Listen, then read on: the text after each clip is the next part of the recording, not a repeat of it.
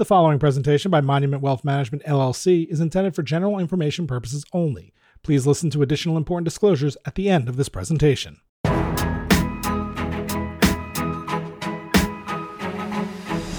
Welcome to Off the Wall, a podcast aimed at helping you answer the question what is the point of my wealth? And what steps can I take to make that vision a reality? With over 25 years of combined experience in wealth management, David Armstrong, co founder of Monument Wealth Management, and Jessica Gibbs, vice president and partner at Monument, are skilled at helping people think through these challenging but important questions. Interested in learning more? Connect with us on Instagram at Monument Wealth and follow along at monumentwealthmanagement.com. Now, here are your hosts, Dave and Jessica. And we're back with another episode of Off the Wall. Hey, Dave. Hey there. How are you, Jessica? Good to ECU. Yes. So today we're talking about college, college funding, particularly. I feel like whenever I'm working with a client who's a parent, like this is like tops. Like every time they want to talk about college funding, how are we making progress? How is this doing? So we have a great expert with us today, Ann Garcia, aka the college financial lady. Ann has helped thousands of families save money on college. So that's partly why we wanted to have her on here today, because who doesn't love that? So she's a certified financial planner and managing partner of Independent Progressive Advisors in Portland, Oregon. But she specializes in helping families balance the desire to support their children's dreams with the reality of funding their own lives. And she also has an awesome book out. It's called How to Pay for College. It's available wherever you can buy books. And it also has a companion online course. So Ann, welcome to the podcast. Thank you so much for having me. We're so excited for you to be here. Yeah, it's great to see you on. I mean, let's just start with the big high level question Is going to college even a good investment? Yes. And I know a lot of families wonder that because the cost has just spiraled out of relation to anything else that we pay for. And I would say, yes, absolutely. College is a great investment. You know, if you look at it just on the economic side, college graduates will earn an average of about a million dollars more over their lifetimes than do those without college degrees. The unemployment rate for college graduates is typically about half what it is for those without college degrees if you look back to the financial crisis 2008 2009 where the overall unemployment rate was around 10% there was a headline with the shocking news that the unemployment rate for those with college degrees had crossed 4% so, a whole lot of economic security comes with a college degree, but there's a lot more to it than that. And numerous studies have shown that college graduates live healthier and happier lives. So, there's far less heart disease and type 2 diabetes among people with college degrees. College graduates are more likely to marry and less likely to divorce than those without degrees. So, all in, you're right to want this for your child. You're right to want your child to go to college. Now, one of the things you'll notice is I said college is worth this. I did not say going to an Ivy League is worth this or going to a private college is worth this because there's also been a lot of research done on how much it matters where your student goes to college. And one of the really telling surveys in this area was a study called the Gallup Purdue Index, which was done a few years ago. And they surveyed adults who self rated as successful in life. So it wasn't like you have to have this income or this job title or anything. It was, do you think you are successful?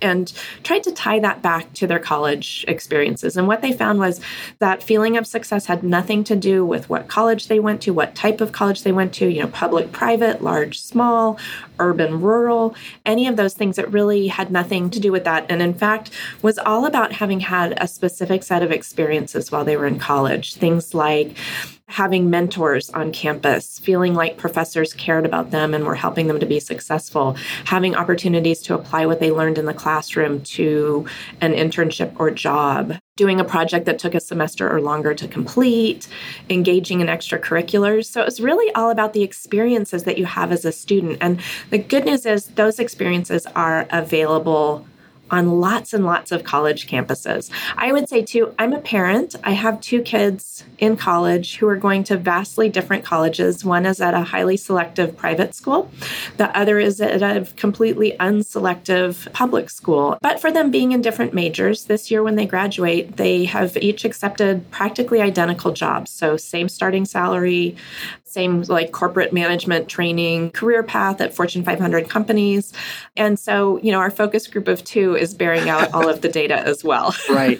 I don't know if you're a fan of popular television right now, but there's a television show on Paramount called The King of Tulsa, and it's a television series with Sylvester Stallone, who I don't normally equate with being somebody who would give great college advice. But he has this great line in the show where he's talking to one of his employees and he says, College is designed to test if you can show up on time and complete a set of tasks to standard for four straight years. And that's really what college is all about. And when I heard that, I thought, that's really true. And he kind of said it in a way that was supposed to be a little bit funny and a little bit downplaying of college. But I just sat there and I thought about it for a second and he was right. And, you know, my military experience has proved that out too, because a lot of times people say, like, well, what makes an officer qualified to be an officer except you went to college? And it's like, yeah, because you showed up someplace for four straight years, did a set of tasks, did them on time, and did them to a standard. And, and those are really great testing things.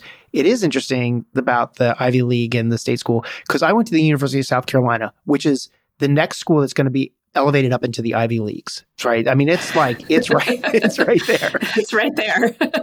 Next year's U.S. well, News and World Report you, right there, right there, right. No, I love the University of South Carolina. I went there twice for my master's and my undergraduate. I, I have a huge, huge place in my heart for the school, and it's a fantastic institution. But when, when you talk about your two kids and how their definition of success, I mean, I look at it and I say, geez, I don't know if I mean, I'd probably be sitting in the same place doing the same thing if, if I'd gone to a really expensive Ivy League school. Yeah. When I look at my son, for example, who was not at all an ambitious student in high school, didn't have great grades, but because he did well on the ACT, got a great scholarship to his college. And he was choosing between University of Arizona and University of Oregon, and we're in Portland. So Oregon was kind of the default where all his friends were going and, and whatnot. And when he talked about the two, you know, when he talked about Oregon, it was like, well, Kevin said we should live in this dorm and Mateus and I are going to be roommates and, you know, kind of like that. And when, he talked about Arizona, he said, you know, I'm not going to know anyone. So I think I'm going to live in the pre business academic residential community because that'll be an opportunity to meet people and make some new friends. And I found out I can sign up for intramurals as a free agent. So I'll play soccer and meet people that way. And so he was really talking about all the ways that he was going to engage on that campus. And we said, you know what, we kind of like that version of him. and that's, you know, like you said, it's so much of what college is about is showing up and getting the job done and learning how to navigate those pathways and learning how to do all that on your own to a standard that someone else has set.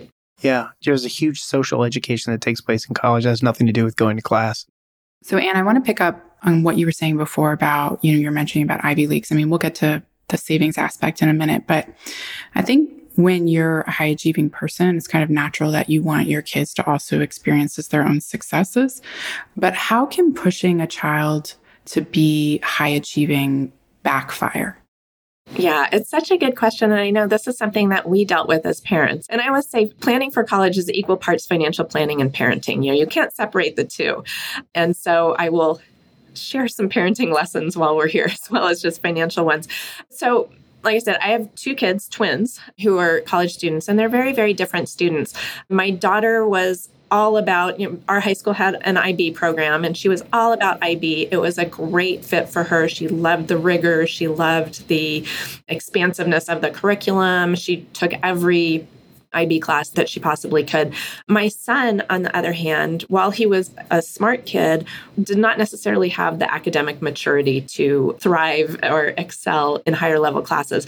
Nonetheless, our high school, like most, really strongly encouraged kids to try the IB classes. He was also a good test taker, so he tended to test into those higher levels of classes. I'm sorry, what's IB stand for? International Baccalaureate. So there's two main versions of advanced classes that kids take in high school, either AP or IB, and schools tend to offer one or the other. Oh, see, I wasn't familiar with that term because I was always in detention. So I wasn't, yeah, oh. that, that was my curriculum. I didn't have that in my high school. So thanks for clarifying that. So, most high schools offer some version of that and encourage kids to participate in those classes. And there's loads of good stuff in those classes and they're great fits for some kids you know for kids who want to apply to the ivy leagues you know the selective colleges it's kind of table stakes in the admissions game what we found with my son who took a lot of those classes and didn't do particularly well in them. When the time came to apply to colleges, a lot of colleges use unweighted GPA to award merit scholarships. And so, because he didn't have a very good unweighted GPA, because he had taken these advanced classes and where he might have gotten an A in the regular version of the class, he got B's and sometimes C's in the advanced versions. He missed out on $12,000 a year in scholarships at the college of his choice. So that's $48,000 over four years because we had encouraged him to take those higher level classes. I'm not saying this at all to discourage people from pursuing challenge, but I think as a parent, you really need to be managing what's an appropriate level of challenge for my child because while my son clearly had the intellectual chops in the form of test taking ability to get into these classes, he did not have, like I said, the academic maturity or the interest level in doing all the homework that was involved in taking these classes and didn't do well and lost out on a lot of financial aid and spent a lot of his high school evenings in his bedroom crying over his homework or telling me that he was the dumbest person in all of his classes. On the flip side, now that he's in college, He's a straight A college student. And he always says, I think I must have gone to the hardest high school of anyone I know because I thought high school was hard and I think college is easy. And my friends all think college is hard and I'm getting better grades than they are. So there's certainly a preparation value, but I think it's worth balancing things, you know, doing your homework to see especially if you're applying to state schools, you know, what is their policy on what GPA they use to award merit scholarships? Can you just quickly explain? Because I'm not familiar with that term weighted, unweighted. I mean, I know I know the definitions of the words, but so for example, if you're taking a regular English class and you get an A in it, and you take an advanced English class and you get a B in it, under a weighted scenario, they would weight that B like an A. They, in other words, they plus it up because you're in a harder course. Correct. Yeah, it's a four point versus a five point scale. Okay, so in, in an unweighted, you may not or it doesn't sound like you get any benefit for taking those harder classes as it relates to them calculating what your GPA was. Correct. And many colleges use that unweighted GPA. So there's different scales for grading. You know, the, the, standard scale is up to four, where an A is four, B is three, C is two, et cetera, et cetera. With AP and IB courses, typically those are on a five point scale. And so an A is five points, a B is four points, a C is three points to reflect that the curriculum is more rigorous and more challenging and that more effort is required. So getting an A in one of those classes should be worth more than getting an A in a regular class. But they also, you know, while you were in detention, the guys in the AP classes were doing homework. oh, yeah, of course. And I was getting a different education, right? exactly, exactly. Yeah. You might have been at the electric guitar recital. I could have been. Uh, down at the gas station working after school. So, for example, and I don't want to belabor the point, I just want to make sure I understand it. If I was taking an AP class and then a regular class, and I had all A's all the way up until my last semester, and then my last semester I had an A in my AP class and a B in my whatever class, I'd still graduate with a 4.0. I mean, kind of, because the five becomes a four and the, okay. Yeah. And so I think one of the things for parents to think about when their kids are looking at what classes they should be taking is what's an appropriate level of challenge? Where does my child have the passion, the interest level to pursue this topic to the degree that it's required to get the same type of grade in this course as in a different course? Because, you know, for my son, he you know, he played soccer, he had a girlfriend, he had a job, he wanted to do lots of things other than just do homework. You know, for my daughter, it was a great fit. She loved the work, she loved the more intense discussions that they'd have in class. And likewise, feels like her high school prepared her very, very well for college.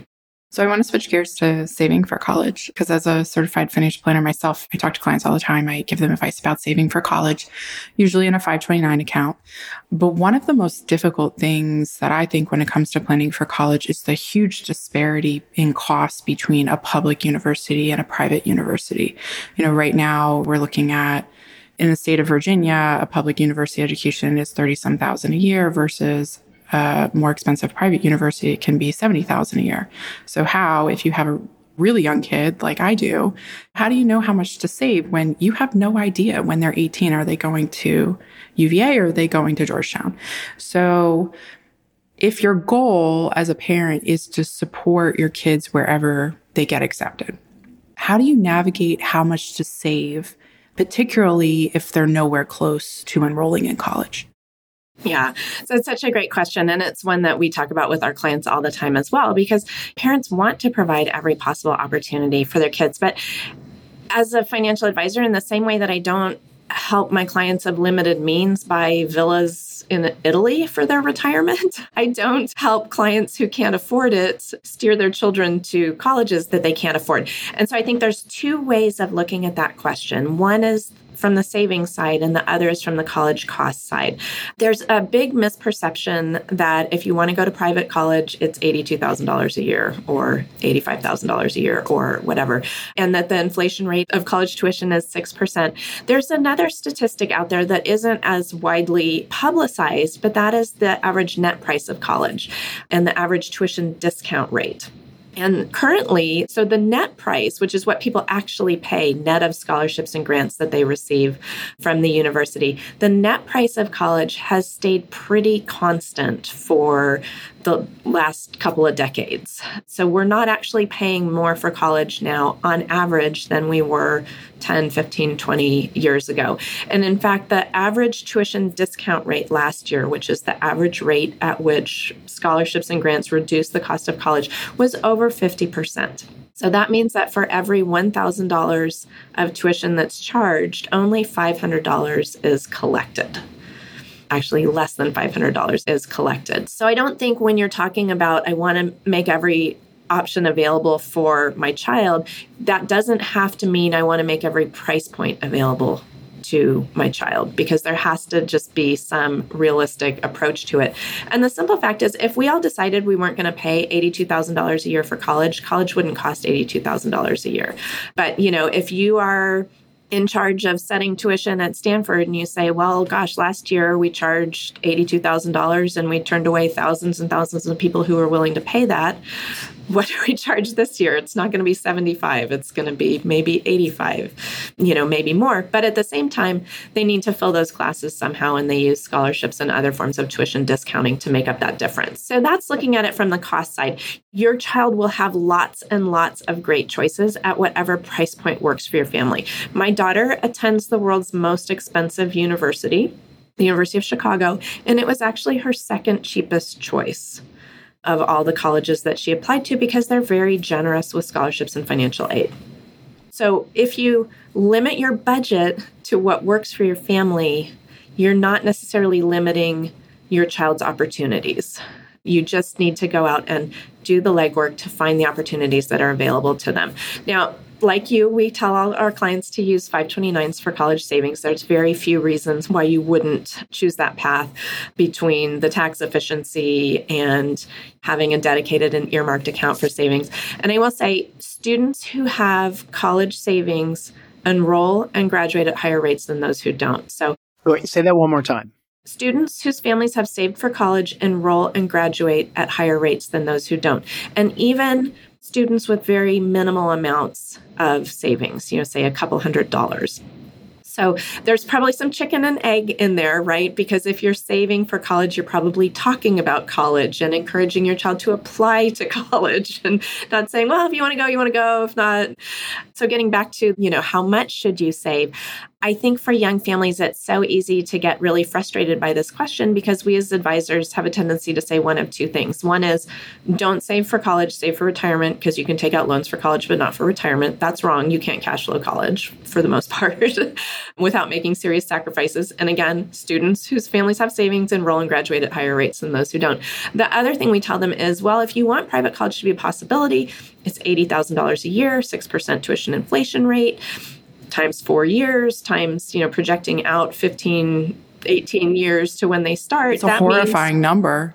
that means you need to be saving $2,000 a month every month until they go to college if you want them to have that opportunity. And at which point people just throw up their hands in despair and say, there's no way I can do that. You know, I'm just went to, to part time in my job because I've got these babies, or I'm paying $2,000 a month for childcare. Where right. I think another $2,000 is going to come from.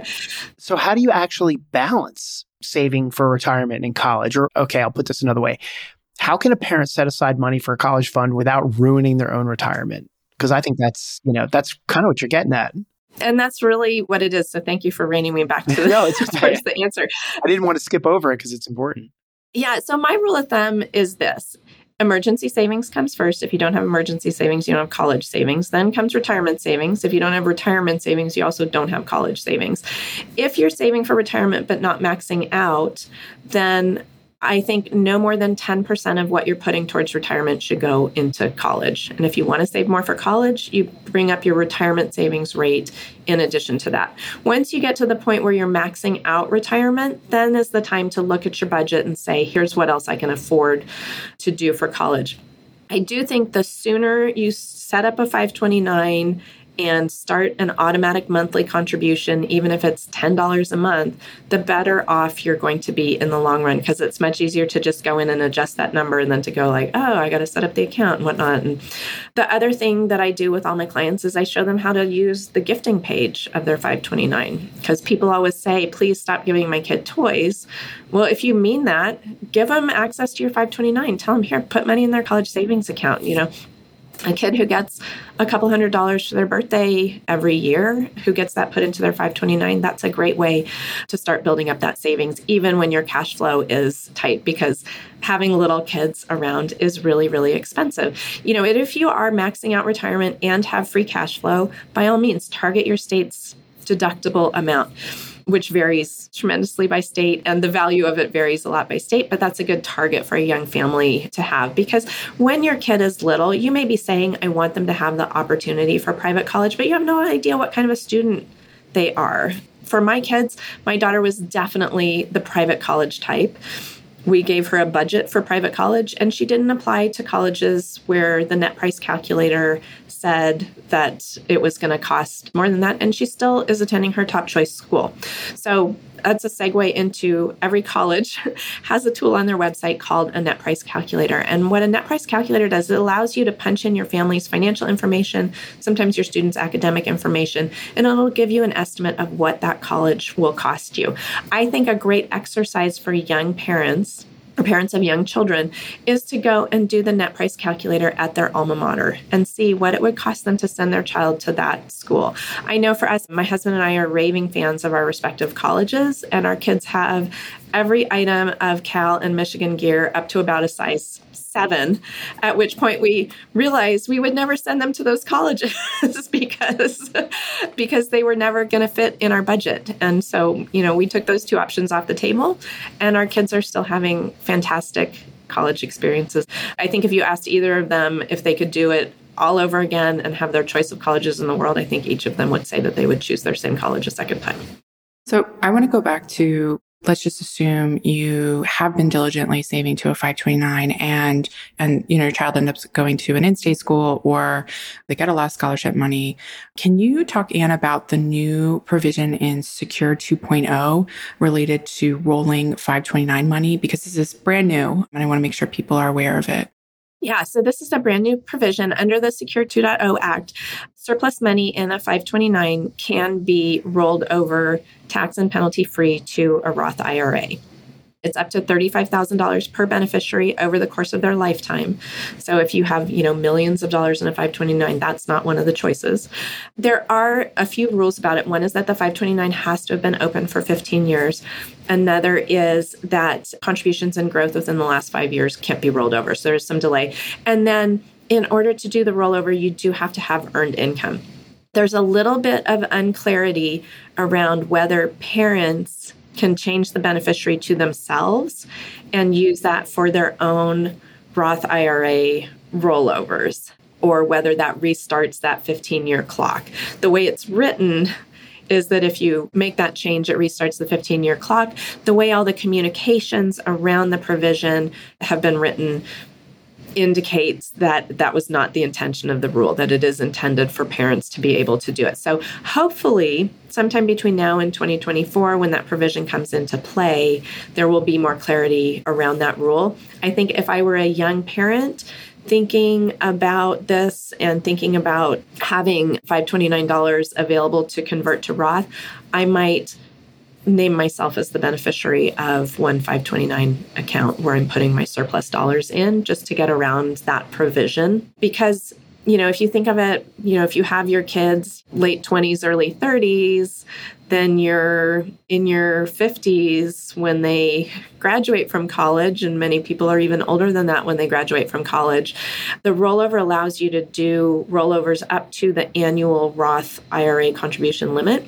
And again, you have to have earned income. So if you think $7,500 a year for someone who's over 50, that means it's going to take five years to roll $35,000 out. So do you have a five year trajectory of continuing to have earned income to roll that over to your Roth IRA as well once your child finishes college? Or once you know at whatever point in their college trajectory you know that those funds are surplus that you can. So it's a great option for parents who are concerned about what happens to their 529, but there are some hiccups and some nuances to it that hopefully will be clarified to the benefit of parents who are actually trying to figure out how to balance college and retirement. The good news with 529s is they have so many uses. You know, it's not just college, it's trade schools, it's apprenticeship programs. There are a lot of gap year programs you can use your 529 for. And then, of course, students who get a lot of scholarships so that they don't need the full balance of their 529s, those distributions are not subject to the 10% penalty that otherwise comes into play when you take a non-qualified 529 distribution and you know with students being at pretty low tax rates if that's you and you just want to get the money out and use it for something else, you know, whether it's non qualified expenses like airfare to and from your college, or the student needs a car, or they want to use it for a down payment for a house, you can be taking those distributions over the course of their college years to sort of manage manage the tax bill on the non-qualified distributions. Interesting. Last question I want to ask you is just in general, how do you recommend parents talk to their kids about money and college? It's such a great question, you know, and that's really the crux of it. Like, we as financial planners can come up with great plans and then the kid's not on board because the parent hasn't talked to them and you can throw the whole thing out the window. I think it's really important for parents to stay ahead of that conversation. And at any child's age there are appropriate college conversations to have. I think with young kids just introducing the concept of college as something that's enriched your life is a great thing to do. You know, maybe take them to a college sports event or talk in context about something you learned. Hey, there's a thunderstorm. I never knew how thunder and lightning happened. And then I took a meteorology class in college and I learned about fronts colliding and I obviously didn't take that meteorology class. I'm making it up. or, you know, talk about a friend that you made in college. We have a friend we always used to go and visit when the kids were young, Kelly, and we always had a great time at Kelly's house. And I always made a point of letting them know that Kelly was a college friend of mine. And that's how we knew each other. And that's how we've been part of each other's lives. When kids start getting older, then of course it's appropriate to start bringing in the concept of the cost of college. And I encourage parents to start that conversation from the perspective of we've been saving a lot for your college and we have money available for you to go to college. Maybe not every college in the universe, but you're going to have great college choices because we've been saving and because this is important to us and we want to work with you to make good choices. I think when you're students in high school and when you're having those conversations about what your budget looks like, it's really important to be goal oriented in those conversations. So, not we've only saved enough for public schools, so you have to go to a public school. Try this instead. We would like you to be able to graduate from college debt free. We think that's really important for you in terms of launching into adulthood and having the most choices for your career and where you live and, and all the things that are part of adulthood. We have saved enough for you to graduate debt free from our in state public college. You can probably find some other options within that same budget, and we will absolutely support you in, in finding those if you'd like to consider private colleges or out of state public colleges. That's really great advice. I like that goals oriented. It makes it feel very positive. I will say, yeah, I think if you're a high school student, you start to understand how much college costs. And then come freshman year, when you're thinking about, am I going to skip my 8 a.m. class? I think it, it does cross your mind, right? Of like, you're like, you have these fleeting memories of like, yeah, when my parents talked about how much this, this costs for me to go here each year. And then if I break down how much this particular class is going to cost, does it make sense? And you might be some extra motivation to get out of bed. So yeah. The other thing I would point out along those lines is every college offers some kinds of scholarships, but not every college offers all kinds of scholarships. The two big kinds of scholarships the colleges offer are on the basis of financial need or on the basis of merit. Not all students are eligible for both at all colleges, but chances are that every student can find a college that has a scholarship for them. You're eligible for financial aid on the basis of need if your family's expected family contribution or student aid index, as calculated by the FAFSA or the CSS profile, is less than the cost of attendance at the college. But not every college offers grant aid to fill that gap between cost of attendance and a family's need. Other colleges offer merit scholarships, and those are scholarships that are targeted at the students that they'd like to attract. We always think of those as athletic scholarships, but really the mathletes are the ones who clean up in this area. You know, the vast majority of merit scholarships go to good students, and that's on the basis of GPA and test scores. All right. Well, again, Ann's book is How to Pay for College. You can find her masterclass at howtopayforcollege.com. So, Ann, thank you so much for joining us. Yeah, thanks so much for coming on. This was great. I, you know, it's funny because I don't have a whole lot of memory about college and how much it cost when I was 18 years old. And the only thing I remember about paying for college was I had an ROTC scholarship. So my big thing was my parents didn't get my report card anymore. And I thought that was great, right? Because I wasn't going to get in trouble with my parents anymore for my grades. The thing that I didn't calculate in there was Gunnery Sergeant Ripkowski was getting my report card. And that was way worse than my parents getting my report card. So, Absolutely. but yeah, it's, it's funny. I just try to think back on what college costs. And you were talking before about that college calculator. As soon as we end this podcast, I'm getting on University of South Carolina's website. I'm going to see what it, what it would it cost to go to college. So thanks for that. I'm going to do that right now. Excellent. Well, I'm glad you have some takeaways from this. Yeah, uh, plenty. Yeah. And I don't even have kids. So it's great. no, our, our clients will really appreciate that. And thank you so much. Any anytime we can get somebody on who's an expert who can help everybody who's listening just learn more about how to do all this stuff, we feel like we've accomplished our goal of of helping educate people about everything that has to do with finance and financial services and things like that. So thanks so much for being such a great guest. Really appreciate your time. Thank you for having me. The previous presentation by Monument Wealth Management LLC, Monument, was intended for general information purposes only. No portion of the presentation serves as the receipt of or as a substitute for personalized investment advice from Monument or any other investment professional of your choosing. Different types of investments involve varying degrees of risk, and it should not be assumed that future performance of any specific investment or investment strategy or any non-investment related or planning services, discussion, or content will be profitable, be suitable for your portfolio or individual situation, or prove successful. Monument is neither a law firm nor accounting firm, and no portion of its services should be construed as legal or accounting advice. No portion of this content should be construed by a client or prospective client as a guarantee that he, she will experience a certain level of results if Monument is engaged or continues to be engaged to provide investment advisory services. A copy of Monument's current written disclosure brochure discussing our advisory services and fees is available upon request or at monumentwealthmanagement.com.